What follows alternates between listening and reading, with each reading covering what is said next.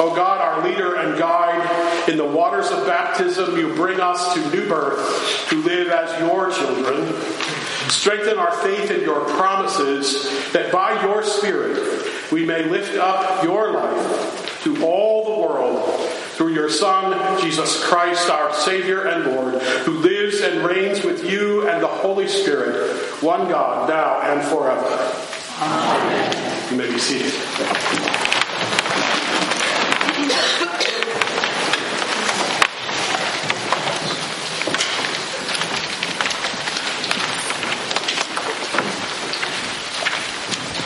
The scripture readings today are from the Old Testament lesson, Genesis chapter 12, verse 1 to 4. The Lord said to Abraham, Go from your country and your kindred and your father's house to the land that I will show you. I will make you a great nation. I will bless you and make your name great, so that you will be a blessing. I will bless those who bless you, and the ones who curse you, I will curse and in you all the families of the earth shall be blessed. So Abraham went as the Lord had told him. Lot went with him. Word of God, word of life. Thanks be God.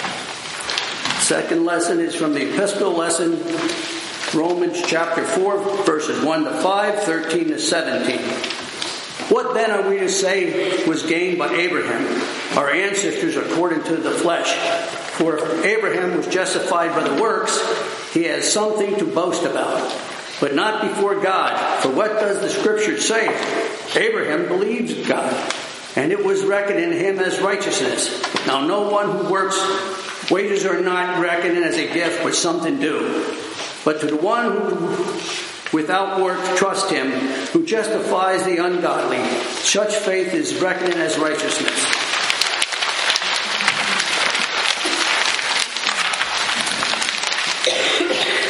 The promise that we inherit, the world did not come to Abraham or his descendants. For the law, but through the righteousness of faith. If it is the adherents of the law who are to be their heirs, faith is null and the promise is void. For the law brings wrath, but where there is no law, neither is there violation.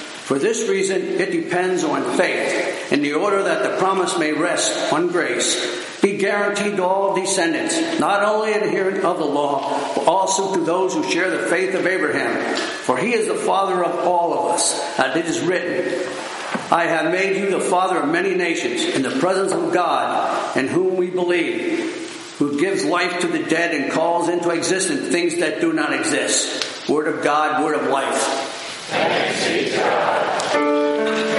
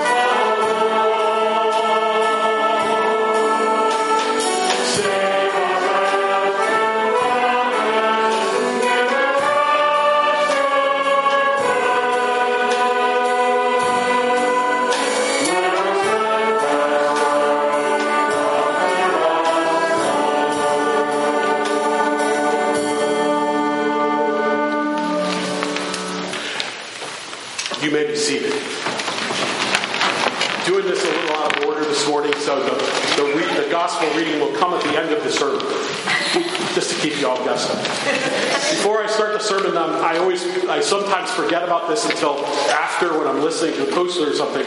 But um, I want to, on behalf of all of you, thank all these talented musicians um, who for giving of their time and their talents to the church in this way. We give thanks to God for their ministry of music to us and with us. So thank you very much.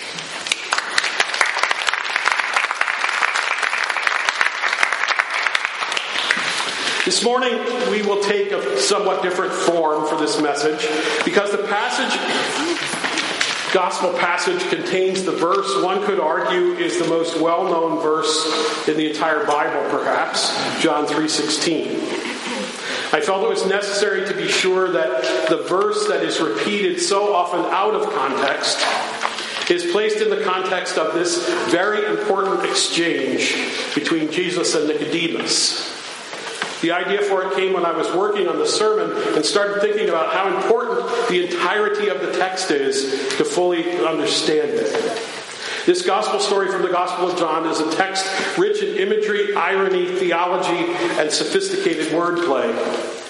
The late biblical scholar Gail O'Day, one of my favorite scholars on the Gospel of John, warns us not to, as she says, distill this text to its essence or paraphrase its substance in other words, keep the whole thing together and keep the 16th verse in context, because if not, it is, if it is not kept in context with the rest of the passage, it robs the gospel story of its richness.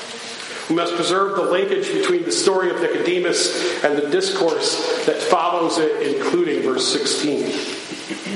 According to the famous biblical commentator William Barclay, the story follows a pattern common to the Gospel of John.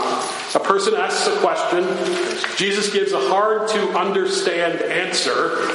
The person misunderstands the hard to understand answer. Jesus, Jesus then answers even more cryptically. So when that happens, a discourse follows. So let's get to the text to begin working through it. Listen to verses 1 and 2. Now there was a Pharisee named Nicodemus, a leader of the Jews.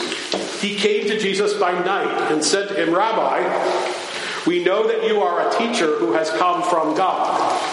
For no one can do these signs that you are doing apart from the presence of God. Well, one thing is for sure Nicodemus comes with impressive credentials. We are very almost certain that he was a Pharisee a Pharisee in that time was both a judge and a religious scholar, and therefore a leader in the ancient Jewish community.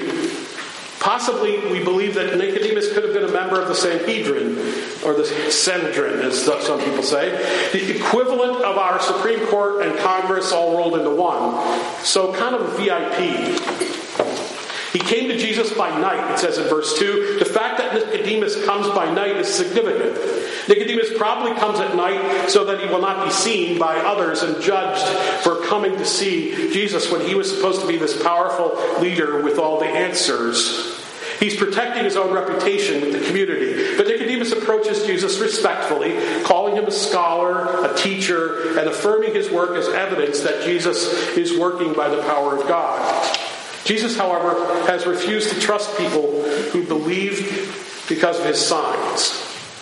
Rabbi, we know that you are a teacher who has come from God. Then, verse 3, he answers it. Jesus answers it. Jesus answers him and says, Very truly I tell you. Always be careful when Jesus says, Very truly I tell you. No one can see the kingdom of God without being born from above or born again. Yes, that's where this passage, that, that's where that phrase comes from. So, whoa, Jesus' answer is rather abrupt, particularly in view of Nicodemus' respectful introduction, isn't it? No one can see the kingdom of God without being born from above or born again.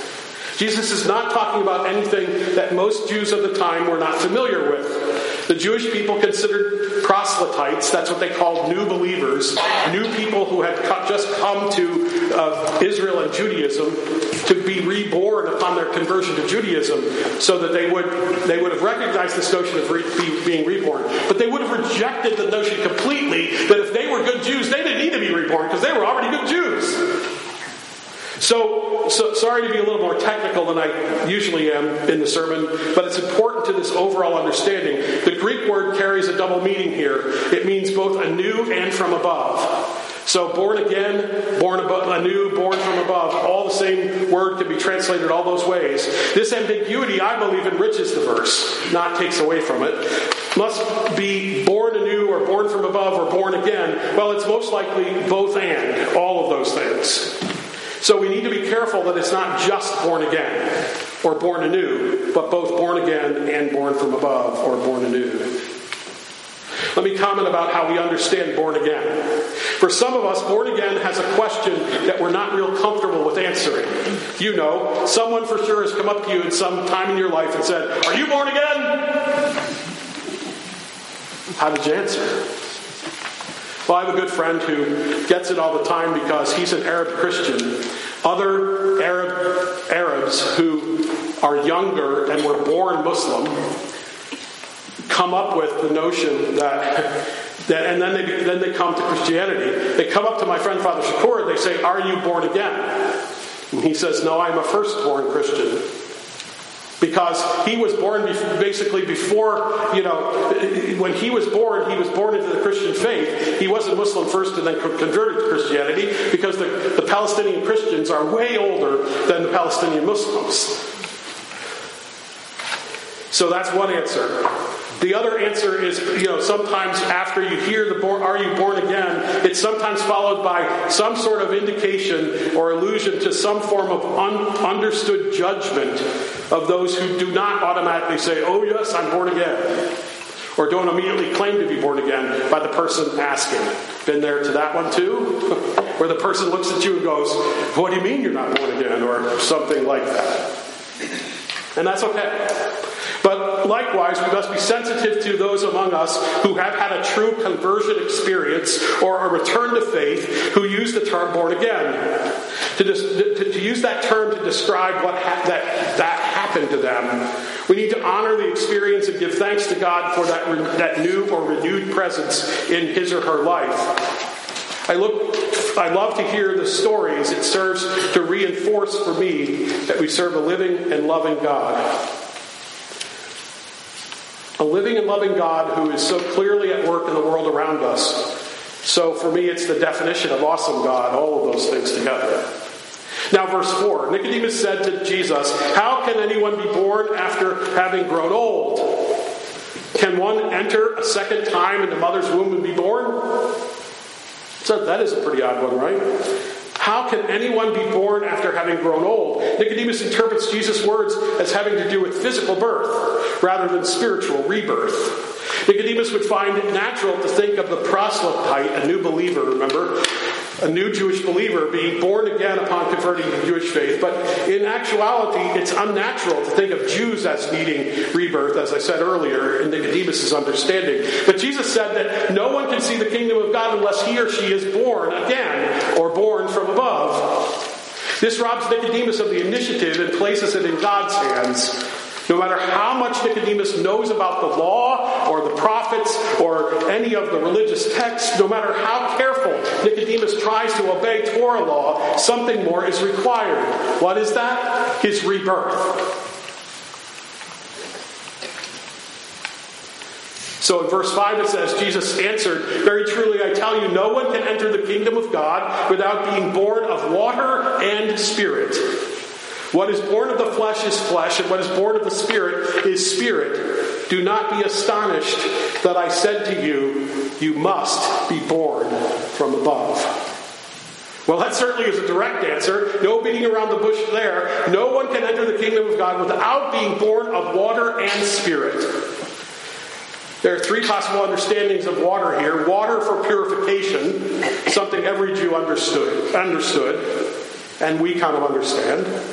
Water representing procreation, birth or rebirth, or the Christian understanding that water symbolizes baptism, baptism into Christ.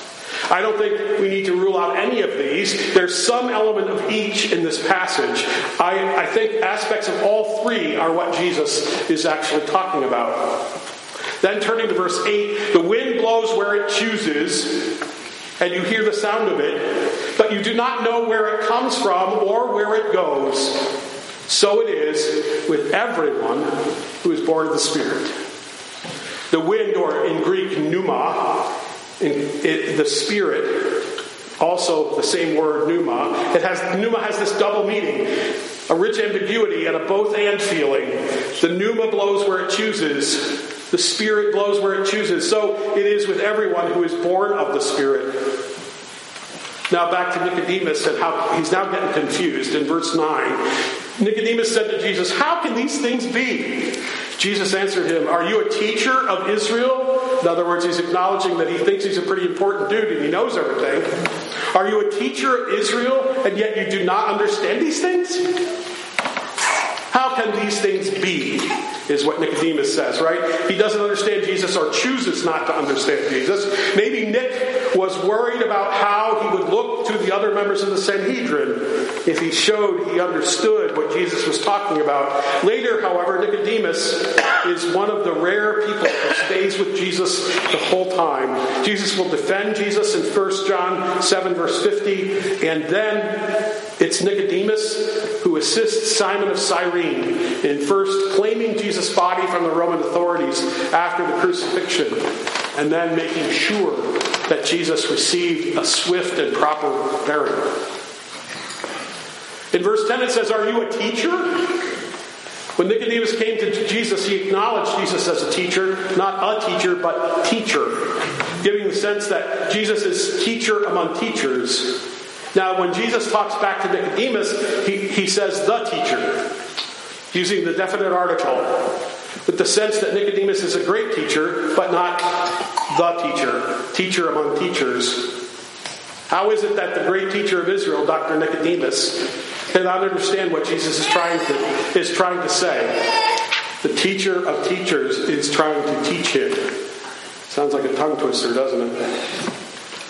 Well, to be sure, Jesus wastes no time in telling Nicodemus and telling him directly in verses 11 and 12. Always be ready when Jesus starts out this way, as I said. Here he goes again. Very truly I tell you, we speak of what we know and testify to what we have seen, yet you do not receive our testimony.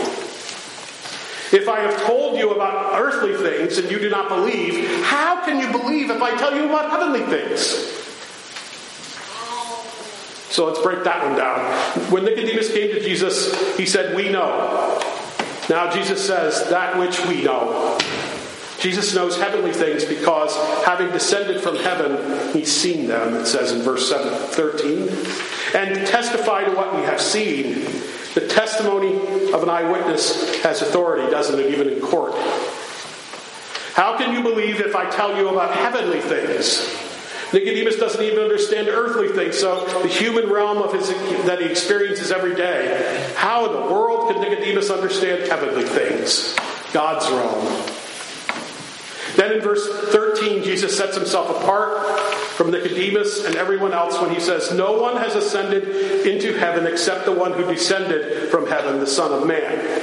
So Jesus is now talking about himself in the third person verses 14 and 15. And just as Moses lifted up the serpent in the wilderness, so must the Son of Man be lifted up, that whoever believes in him may have eternal life. These verses answer Nicodemus' question in verse 4. Both the lifted up serpent and the lifted up Jesus confer new life on those who look upon or believe in them. Now, I can hear some of you saying, What does that mean? Well, here it is. And just as Moses lifted up the serpent in the wilderness, the story of the serpent on a pole quickly brings up images of crucifixion and being lifted up on a cross the way Jesus was. That's the way the story goes. We know that. So, with that clearly in mind, Jesus says, So must the Son of Man be lifted up, though that whoever believes in him, in Jesus, may have eternal life. There seem to be several parallels in the Moses story and the Jesus story. However, the bronze snake on the pole was simply and only a piece of bronze, this hunk of metal that had no saving power in and of itself. That is the difference. Do you see it? Jesus himself is the source of saving power. Let us also think about lifted up for a moment. Lifted up has multiple meanings in this gospel. It refers to Jesus' cross but it also refers to the resurrection of Jesus, the ascension of Jesus, and you know Jesus rising up to heaven and finally to the glorification of Jesus as our Lord and Savior who gives us and grants us eternal life and forgives us all our sin. That everyone who believes in him may have eternal life. See? This is the first mention of eternal life in the Gospels, where it is mentioned between 17 times and 15 times from the lips of Jesus. And note that there are no limitations at all on who can believe. It simply says that everyone who believes in him may have eternal life. Not every Lutheran, not every UCC, not every Baptist, not every Catholic, but everyone who believes in him may have eternal life. Eternal life is not defined as living forever either. It is also a life lived in the presence of God. Now we come to that verse. Many of you can recite this verse, I'm sure. So instead of me reading the, this one, let's recite it together. John 3:16. Here we go. For God so loved the world that he gave his only son so that everyone who believes in him may not perish but may have eternal life. See how many of you knew that? Pretty amazing, right? How many of you know the 17th verse? A few. The 17th verse is integral, and we'll get to that in a minute, but it's so important to be in the context. That's good all by itself, but it's so much better when it's connected, and we'll get, I'll tell you why. So let's take it apart. For God so loved the world, for God so loved the cosmos, all everything around him. This is an amazing statement from the Gospel of John, which, as my professor Walter Brueggemann says, quote, generally operates with a negative view of the world. That's the Gospel of John. Not because the world is inherently evil, but because the world rejects Jesus. This is also it, this is also amazing to Nicodemus when Nicodemus hears this. He understands that God loves Israel and God loves his ancient Jewish community, which he has been taught and believes are God's chosen people. But Nicodemus would find it very difficult to believe that God loves the world, the whole. I would also add here that this is a great challenge in the world today among all kinds of nations and among all kinds of Christians, including our own, who have the same view about individual countries as Nicodemus has about the chosen of Israel. And today, many of these nations spend all kinds of time, and Lord knows how many billions or trillions of dollars to prove it and to enforce it. The amazing part of coming is coming. Jesus addresses just this very notion in the next portion of the verse may have eternal life. So it sounds like we're already we already have it. Eternal life, that is. The already received gift. Eternal life as relationship with God beginning now. So, how many of you always think of eternal life as something that happens after you die? Well, I'm here to tell you that this is, this is not true. Eternal life begins when you profess your belief in, in God and Jesus Christ, because it's a continuum. If you believe that your physical body dies, but you don't, your spirit goes on and, and continues on. And so, therefore, it's an already received gift as part of your baptism. Eternal life as relationship with God beginning now, here, today. Now comes that 17th verse. Indeed, God did not send his Son into the world to condemn the world, but in order that the world might be saved through him. So it adds that part that, you know, for God so loved the world kind of sounds exclusive and, and everything. Now he makes it inclusive by saying he didn't send God in the world to condemn the world. He came into the world so that all the world might be saved through him. This verse is the best verse to illustrate the point of contextualizing John 3:16 and the passage as a whole. After telling us that God not only loves Israel, but the whole world, God states God's purpose in sending Jesus the Son, the Redeemer, not to condemn the world, condemn the world, but save it. If it is necessary for God to send the Son to save the world, it must be that the world needs saving, right? It must mean that there are things happening in the world that indicate that the world is indeed lost. So, you with me so far? Furthermore, the Son's work is only effective and redeeming in the, if the world accepts this amazing and awesome salvation that's offered. So that's all of it. That's the whole passage. Okay, now we're finally ready to hear the gospel lesson. The gospel reading this morning comes from the gospel according to John, the third chapter, verses 3 through 17. Listen now for God's word to you and to me. Now there was a Pharisee named Nicodemus, a leader of the Jews, a Pharisee, a member of the Sanhedrin, a powerful dude. Came to Jesus by night and said to him, Rabbi, we know that you are a teacher who has come from God. For no one can do these signs that you do apart from the presence of God. Jesus answered Nicodemus and he said to him, Here it is. Very truly I tell you, no one can see the kingdom of God without being born from above or born again. Nicodemus said to Jesus, How can we how can anyone be born after having grown old? Can one enter a second time into the mother's womb and be born? Jesus answered, Here he goes again. Very truly I tell you, no one can enter the kingdom of God without being born of water and spirit. What is born of the flesh is flesh, and what is born of the spirit is spirit. Do not be astonished that I say, said to you, You must be born from above. The wind blows where it chooses, and you hear the sound of it, but you do not know where it comes from or where it goes. So it is with everyone who is born of the Spirit. Nicodemus said to Jesus, How can we how can these things be?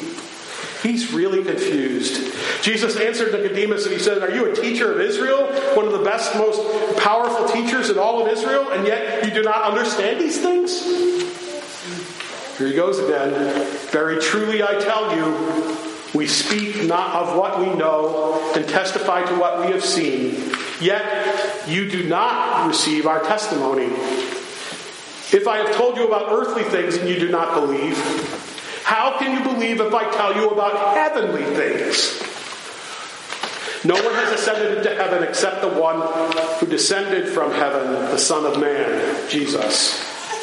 And just as Moses lifted up the serpent in the wilderness, so must the Son of Man be lifted up, that whoever believes in him may have eternal life.